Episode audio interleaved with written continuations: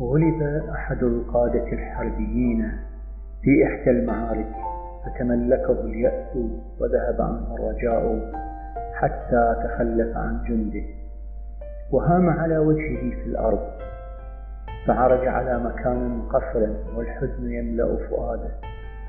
لا يدري كيف يعمل وإنه لكذلك إذ بصر بنملة تجر حبة شعير تحاول أن تصعد بها إلى مكان مرتفع. فيه مسكنه فأفلتت الحبة منها فلم تتخل عنها بل عادت فحملتها فأفلتت ثانية فعاودتها وهكذا إلى المرة الثمانين فاستجمعت قوتها وأخذت الحبة فأوصلتها إلى حيث تريد. فأثر ذلك المنظر الغريب في نفس القائد المغلوب وأفاد منه موعظة بالغة. أحيت رجاءه في الفوز على أعدائه وبددت اليأس من قلبه فأخذ يناجي نفسه ويقول لها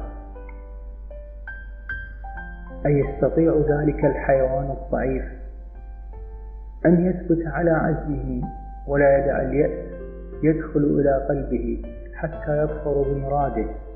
أليس الإنسان أولى بهذه الصفات الجليلة والخلق العالي مع ما أوتيه من قوة الفكر والإرادة؟ ثم نهض نهضة الليل وهو ممتلئ همة وعزيمة فجمع جنده وبث في نفوسهم الحمية والإقدام فكر بهم على أعدائه كرة هزمتهم شر هزيمة.